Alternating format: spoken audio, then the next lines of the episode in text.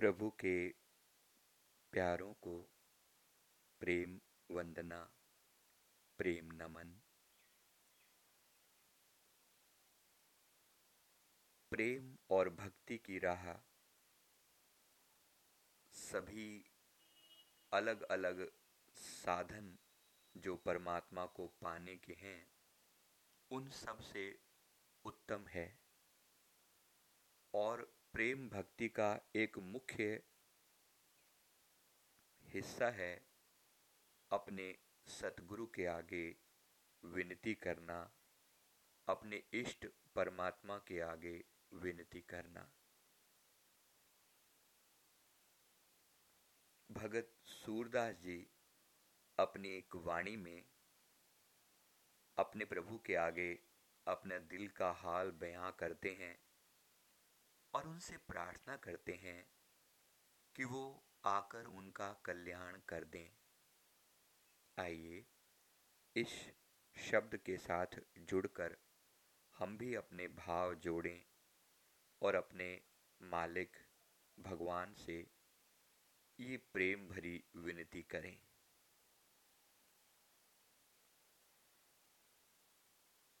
प्रभु जी, मेरे अवगुण चित ना धरो। प्रभु जी मेरे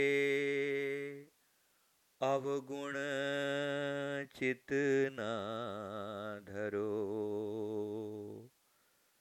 समदर्शी है नाम तिहारो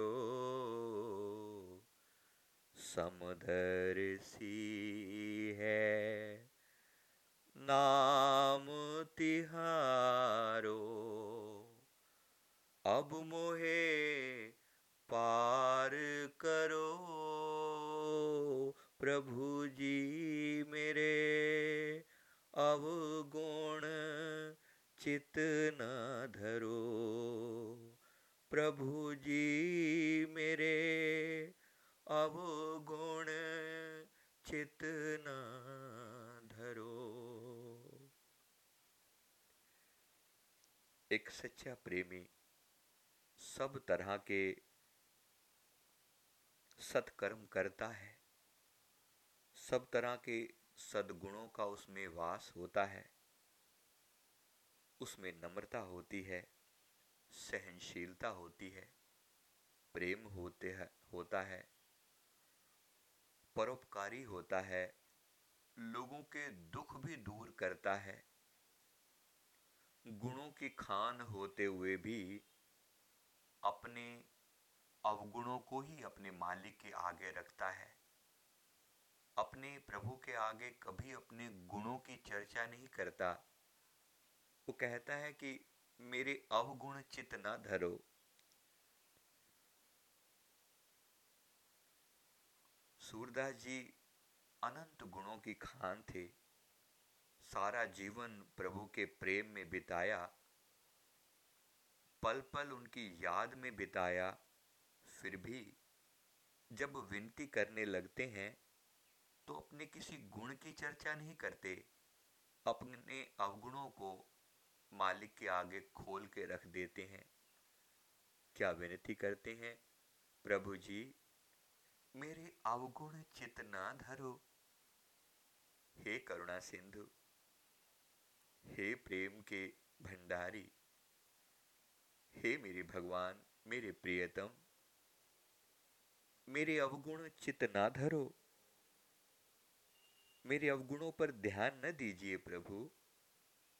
समदर्शी है नाम तुम्हारो, अब मोहे पार करो। प्रभु, आपका तो नाम ही समदर्शी है। आप सबको समान दृष्टि से देखते हैं। मैं आपसे, आपके इसी गुण का आपको इजाफा देकर आपसे प्रार्थना करता हूँ कि और लोगों के साथ मेरा भी कल्याण कर दीजिए, मुझे भी पार कर दीजिए। प्रभु जी, मेरे अवगुण चित न धरो। फिर विनती करते हैं, एक नदिया एक नार कहावत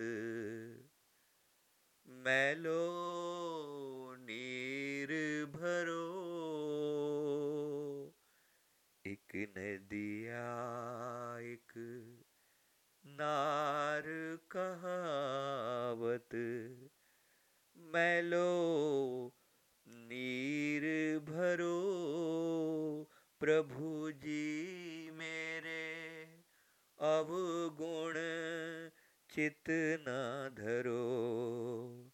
प्रभु जी मेरे अवगुण चित न धरो। जब दोनों मिल एक बरन भय सुरसरी नाम परो। जब दोनों मिल एक बरन भय सुरसरी नाम परो, प्रभु जी मेरे। अवगुण चित न धरो, प्रभु जी मेरे। अवगुण चित न धरो। प्रभु को एक उदाहरण से विनती कर रहे हैं। एक नदिया, एक नार कहावत, मैलो नीर भरो। प्रभु, जैसे एक नदी माने गंगा बह रही है और एक गंदा नाला है, जिसके अंदर गंदा पानी भरा है। ये गंदा नाला भी अगर इस नदी में मिल जाता है, जब दोनों मिल एक बरन भय, सुरसरी नाम परो। ये गंदा नाला भी अगर गंगा में गिर जाता है तो गंगा अपवित्र नहीं हो जाती। नाम तब भी गंगा ही रहता है, सुरसरिता। गंगा के लिए शब्द इस्तेमाल किया है, तब भी नाम सुरसरिता अर्थात गंगा ही रहता है। इसलिए मेरी ये प्रार्थना है कि माना कि मेरे अंदर बहुत सारे अवगुण हैं, मेरे अंदर कपट है, झूठ है, लोभ है, अहंकार है दंभ है। मैं सब तरह से पापी हूँ। लेकिन आप तो पतित पावन हैं।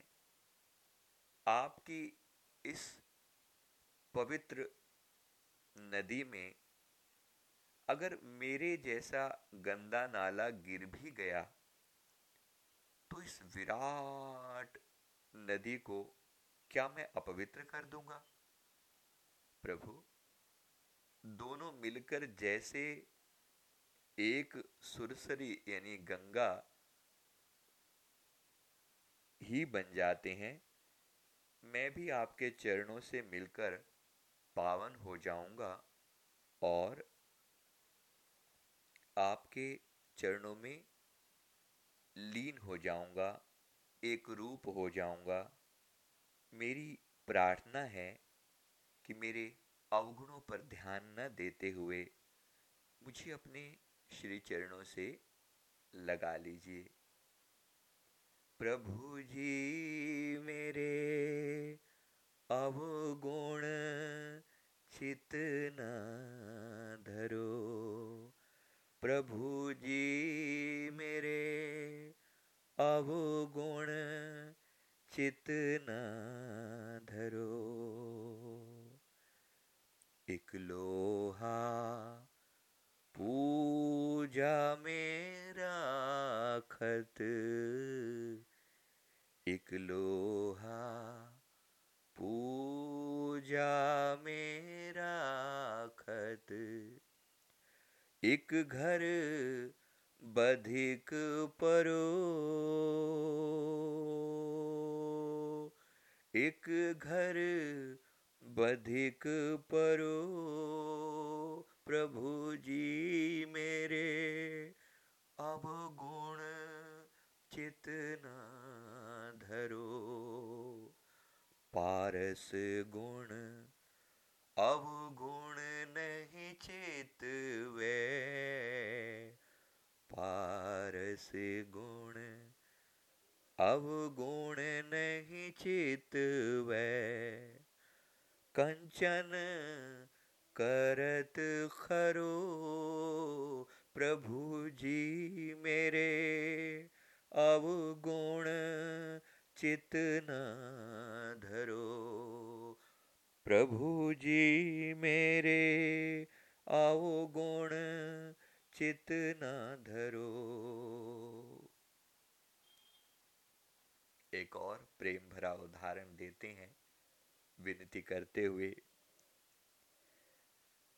उस सर्वंतरयामी प्रभु को बता तो हम क्या सकते हैं, फिर भी एक प्रेमी एक साधक अपने प्रभु के आगे विनती करते हुए हर तर्क का सहारा लेता है। अपनी बात कहने में हर तर्क का सहारा लेता है कि प्रभु, एक लोहा पूजा में राखत, एक घर बधिक पर्यो। एक लोहा पूजा में भी इस्तेमाल होता है। पूजा के लिए आप कह सकते हैं, लोहे की घंटी बजी है बनाई जा सकती है, ज्योत बनाई जा सकती है, थाली बनाई जा सकती है, या मान लीजिए भगवान शिव का त्रिशूल बनाया जा सकता है, वो भी लोहा है और वो कितना पवित्र गिना जाता है, जो भगवान के किसी भी काम में इस्तेमाल होता हो, और एक लोहा बधिक यानी कि जो लोग मांस काटते हैं, वो जो छुरा है, उसका वो भी लोहा ही है ना? तो उदाहरण देकर विनती करते हैं, पारस गुण अवगुण नहीं चितवे, कंचन करत खरो। हे प्रभु, लोहा किसी भी तरह का हो। पारस मणि जिसका कि ज़िक्र आता है ग्रंथों में कि उसमें ऐसा गुण होता है कि वो लोहे को सोना बना देती है।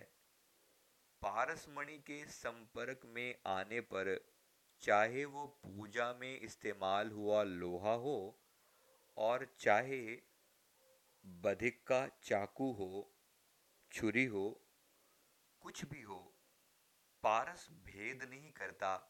दोनों को समान रूप से सोना बना देता है। तो सूरदास जी यही उदाहरण अपने प्रभु के चरणों में पेश कर रहे हैं और प्रार्थना करते हैं कि प्रभु, मेरे अवगुणों को इसी प्रकार आप नज़रअंदाज कर दीजिए, क्योंकि आपका नाम समदर्शी है। आप सभी को एक ही दृष्टि से देखते हैं तो आप मुझमें और किसी पुण्यात्मा में खुद को वो एक पापी की तरह गिन रहे हैं कि मुझ जैसे पापी और किसी भी पुण्यात्मा में भेद कैसे कर सकते हैं। इसलिए मेरी प्रार्थना है, प्रभु जी मेरे अवगुण चितना धरो प्रभु जी मेरे अवगुण चितना धरो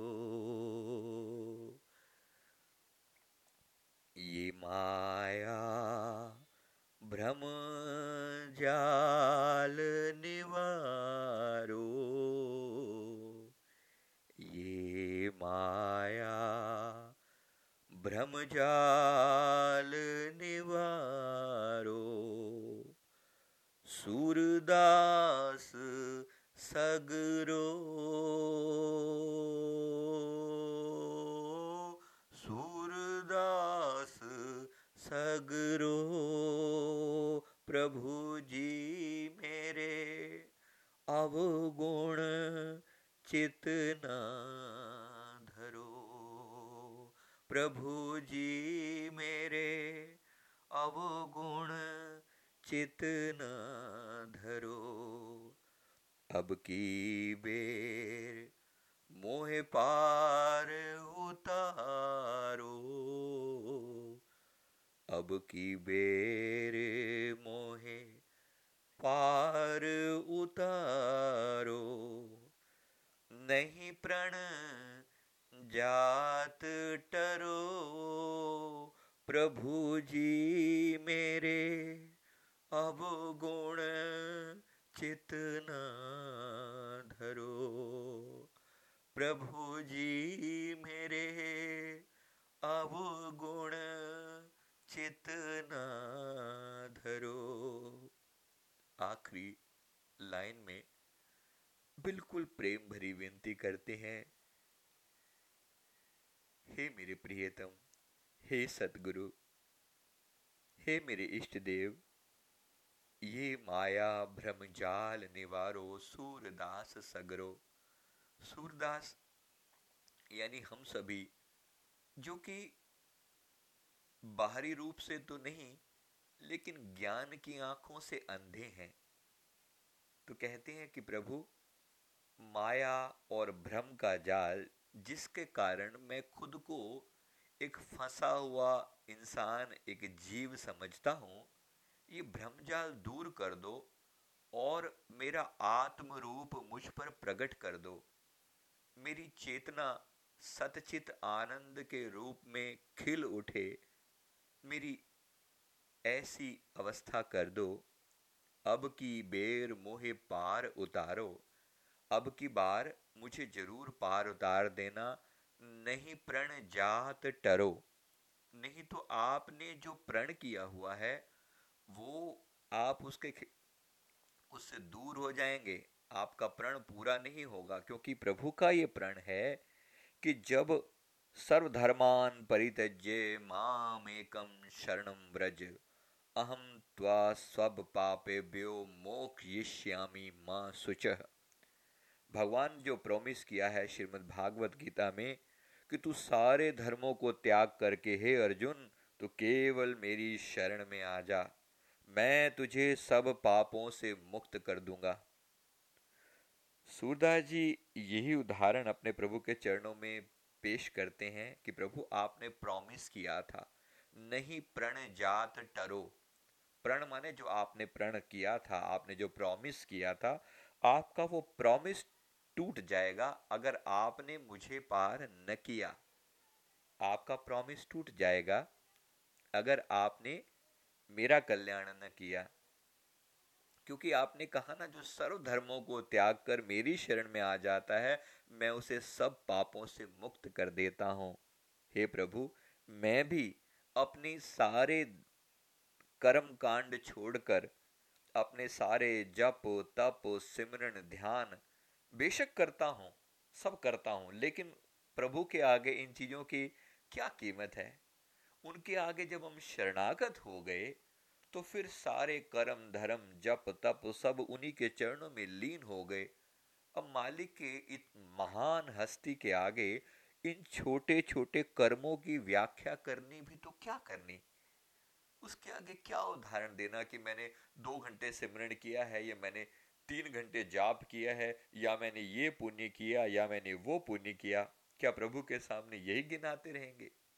अरे उस सर्व अंतर्यामी के पास कौन सी कमी है?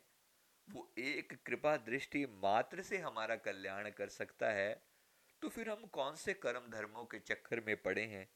इसलिए बस शरणागत का भाव रखा जाए। शरणागत का जो रास्ता है, वो सबसे सुगम है, सबसे सुंदर है। सबसे खूबसूरत है। अपने प्रभु के चरणों में इसी प्रकार शरणागति का भाव रखा जाए। तो इसी भाव के साथ आखिरी लाइन को प्रेम से गाते हैं। अब की बेर मोहे पार उतारो। अब की बेर मोहे पार उतारो। नहीं प्रण, जात टरो, प्रभु जी मेरे, अवगुण चित न धरो। प्रभु जी मेरे, अवगुण चित न धरो। हे प्रभु, मेरे अवगुणों को चित ना धरो और मुझे अपने चरणों के संग जोड़ लो। मेरे सारे अवगुणों को मिटाकर, जैसे एक नाला गंगा नदी में गिरने के बाद वो नाला नहीं रह जाता, वो गंगा का ही रूप बन जाता है। ऐसे ही मुझे भी अपने अवगुणों सहित अपने पावन चरणों में स्वीकार करो। आपकी इसी कृपा का सहारा लेकर ही हम जीव पार हो सकते हैं। अपने गुरु, अपने प्रियतम, अपने भगवान के आगे इसी प्रकार एक प्रेमी को प्रार्थना करनी चाहिए। Thank you thank you very much